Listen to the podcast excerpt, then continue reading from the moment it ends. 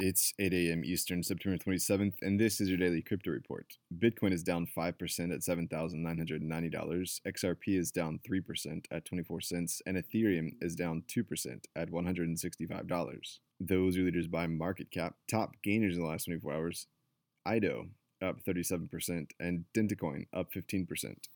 Today's headlines The CEO of Kik, Ted Livingston, is going cold dead hands on the SEC vowing to fight the SEC over the kin crypto until, quote, we don't have a dollar left, unquote. Livingston was speaking at the Elevate conference in Toronto on Wednesday and said, we have to keep going until we have nothing left, no matter how hard it is. The SEC believed Kik issued unregistered securities, but Livingston wants KIN acknowledged as utility tokens. Kik is also testing the SEC jurisdiction in Canada. Livingston closed Kik down this week and made redundant at least 100 people. His focus is, quote, one thing, converting KIN users into KIN buyers, adding, KIN is here to stay. Well, the Unilever Digital ad buying blockchain pilot program with IBM has apparently produced positive results. Unilever has been working with IBM on a project to help the firm save money on ad reconciliation. Following the initial test, Unilever is now expanding the pilot, creating a consortium with an ad software company to develop blockchain solutions for wider digital supply chain applications. Well, Binance is launching a staking platform with eight altcoins. Binance wrote up the announcement on their blog saying the staking platform will allow Binance users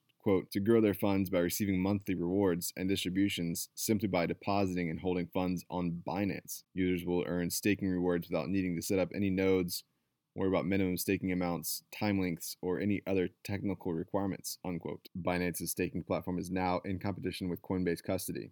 In other Binance news, Binance is saying that it aided the UK police in their investigation of a 51 million pound fraud. Samuel Lim, the chief compliance officer of Binance, wrote in a blog post on Thursday had worked with the Metropolitan Police Service's cybercrime unit and the investigation, which involved a Bulgarian individual suspected of creating and selling phishing scripts that targeted customers of at least 53 different services. And finally, Medici Ventures has invested $2 million into the blockchain based identity firm Evernym. President of Medici Ventures, Jonathan Johnson, said Evernym is bringing the promise of digital identities to the world through blockchain technology, saying, quote, Evernym is bridging the gap between the siloed approach to identity and true self sovereign identity. The platform allows every person, organization, and connected thing to have an independent identity and will help advance our government as a service technology stack for civilization. Unquote. Well, those are leading headlines today.